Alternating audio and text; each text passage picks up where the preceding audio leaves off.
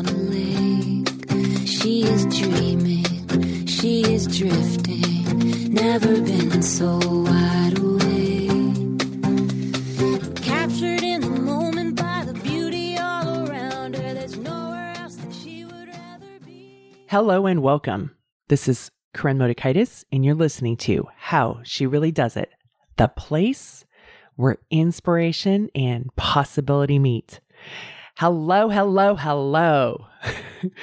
I am doing very fantastic considering that I've just finished a three day Dare to Lead training with some members of the Air Force. It's been awesome to work with them and walk them through this incredible work by Brene Brown. So that's been a lot of fun. And I wanted to come in here and talk with you all about rising up and what that means. Because I think about this a lot, and I have probably for the last six months. And this concept of rising up is really important. So I have this good friend of mine who is always early. She's always early. And she made a decision a long time ago. And she's a mom, but she made a decision a long time ago, like when she was a teenager, to be early. And it came from growing up with an obstacle of her family being late. And that was pretty anxiety provoking for her. So as an adult, she made a decision that she was going to get places early usually about 10 minutes. And now many of you may be going, oh, but of course her life must be easy or built that way. She has three young kids, right? We don't need to get into comparative suffering like who has it worse. It's just become something that's a real big priority to her because the discomfort of being late was worse than finding ways to get there early. So she's a busy person, mom of three young kids, working professional, and like the rest of us, you know, can be, quote, struggling to do it all. And here we are on how she really does it. And yet, arriving early is really important to her. And there's a difference when she's arriving with her kids, right? Because when sometimes we're arriving with our kids, they have a different agenda than we do, or when she's arriving by herself. But so recently we had met up for coffee, and of course she was there because she likes to get there early. You know, for her, 10 minutes early is on time. So when I was thinking about her and I was thinking about this podcast, I was thinking about how knowing that she's a person that gets there early, how I rise up to meet her because I'm not like, oh, well, maybe she'll be late and that's okay. And I can get one more thing done because, you know, I like to be productive and get that one more thing when I know, no, she will be on time. And I want to honor the commitments that I have to others. So she helps me be a better person in the sense that I get to honor commitments of how I want to operate in the world and how I want to show up for my friend. I don't show up 10 minutes early, but if we say we're going to meet at 7 a.m., you better believe I'm there at 7 a.m. And then being a swim coach on top of that. it's 7 a.m. Like 7.02 is late. I'm not saying that's to be for you, but two minutes, you can swim a 200 butterfly in. or there was a time that I could, not anymore which would be eight laps of fly for you non swimmers. So, one of the things that when we think about rising up is rise up, let's rise up together. Instead of drag each other down, let's rise up together. My friend helps me be better, and she doesn't do it by judging me. Like, there's no judgment if I were to come 10 minutes late.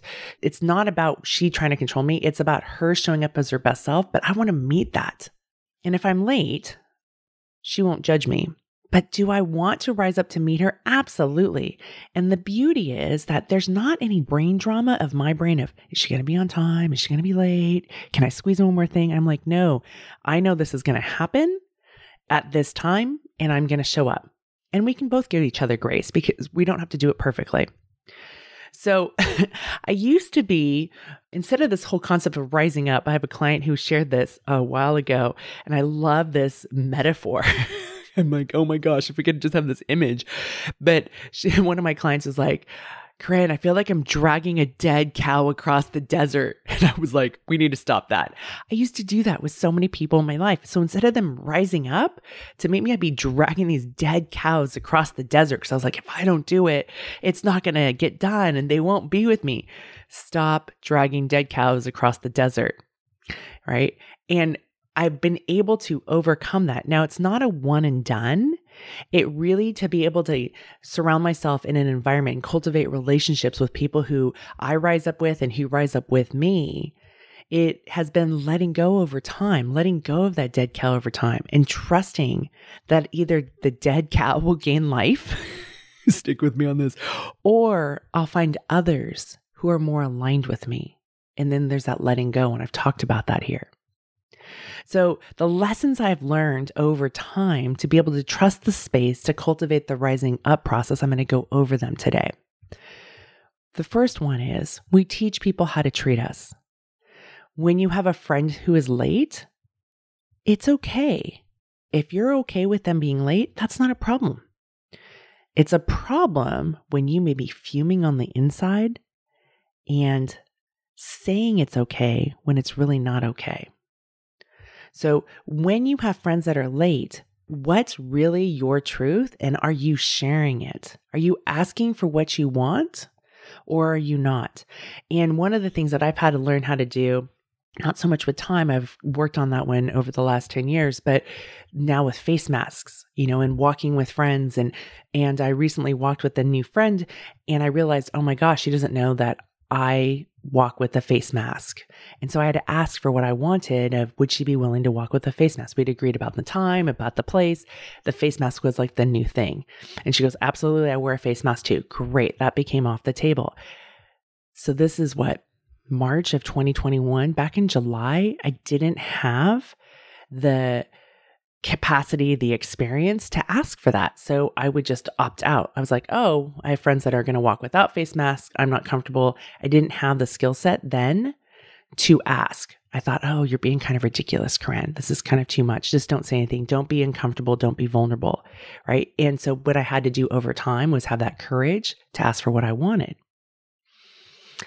So the first thing I had to do is overcome and understand that we teach people how to treat us and overcome the vulnerability of asking for what I want. The next one is about boundaries. Boundaries, it's not a, it's my way or the highway.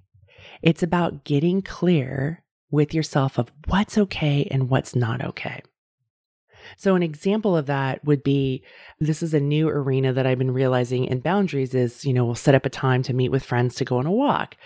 And I start to notice I get really anxious because I'm like, okay, how long can they walk for? How long do they want to walk for? It's not clear. And we're kind of going.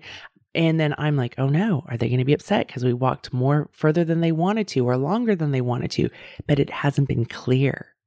So, like, one of the things for me is to be able to say, okay, how long do you want to walk for?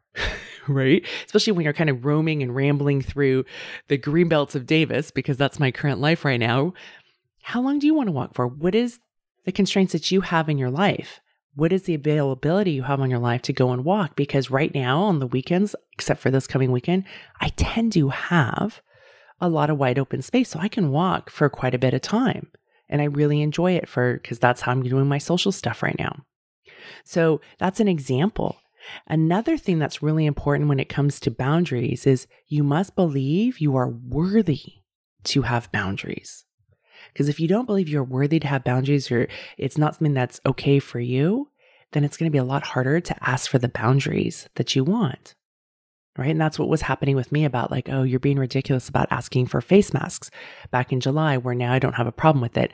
It's something that I, I believe is important. And that's the conditions on how I'm willing to walk at this point. Who knows where we'll be in three months. So, boundaries are not dictatorial. They are an opportunity, and people have the option to opt out. So if I have friends who are like, no, I don't like to wear a mask, you know, it's uncomfortable, I have a hard time with it, that's fine. I can love you, I can like you as a friend, and we cannot walk together. So that is fine. And we can figure out other ways. Maybe it's having a Zoom coffee date, right? Maybe it's talking on the phone. Maybe it's saying, hey, once we get through this and on the other side of it, we'll do it to get back together in a different way. And that's okay when we don't need to have judgment in other people's boundaries.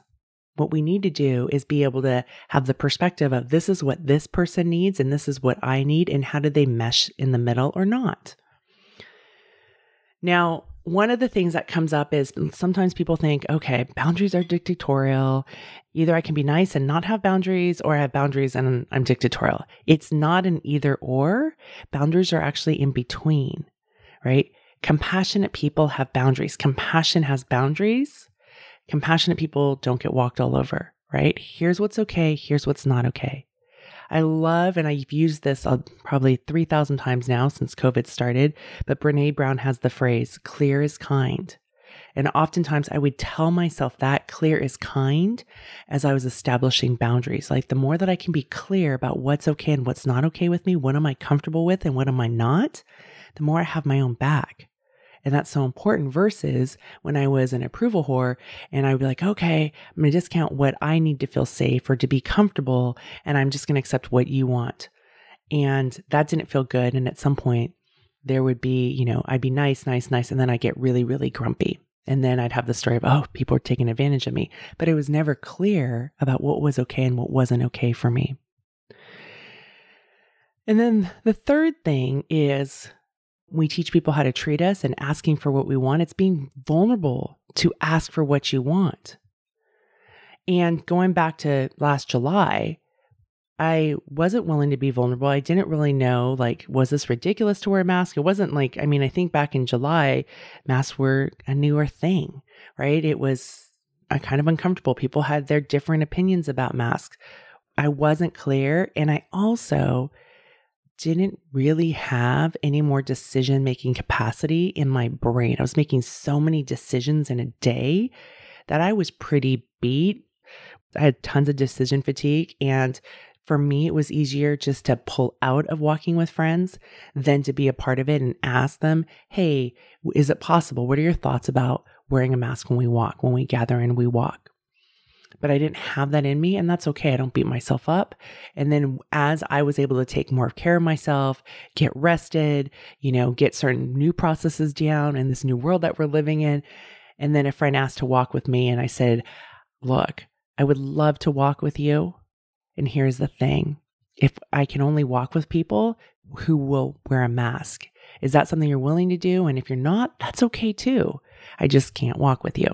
And we've been walking since then, and she wears a mask. So, but I had to be willing to be vulnerable and really ask for what I wanted. And vulnerability is uncertainty, emotional exposure, and risk.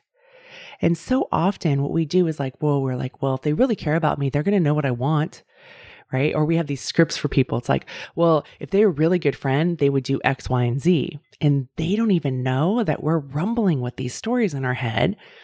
And we're sitting here judging them and evaluating them, but we haven't even shared with them and put out forward what's important to us. And that's why it's so important to have dialogue and communication and to be able to talk through things and go through the discomfort. The more that we can communicate with each other, and stay out of judgment, the more connection that we can have in our lives. And I don't mean like having 5,000 Facebook friends. I don't think that's a whole lot of connection, but the connection that we're hungry for, right? To be able to be seen, to be accepted, to be connected and know that we have people who are a part of our lives and who walk with us through our lives. So, the lessons that I've had to learn to overcome to be able to trust this space to cultivate rising up relationships is I realize that we teach people how to treat us. So, how was I showing up in my life? What was I doing to teach people how to treat me? What was okay? What was not? Was I clear about what my boundaries are? Was I clear about what's okay? What's not okay? People don't right now come into my house. That's not okay maybe in your house you allow it. Like, right? Throughout the United States, it's very different. Throughout the world, it's very different. I have clients in Australia. It's amazing. Like, totally different world than where I live in the United States. There's not a right or wrong. It goes to what do you need so that you can show up and thrive in your life? Right? So, my invitation for you is let's rise up together. We're not going to be beating ourselves down. We've done enough of that. Let's rise up. Let's cultivate relationships with others where they treat you the way you desire to be treated. Cultivate a relationship with yourself where you treat you the way you want to be treated. It really is possible.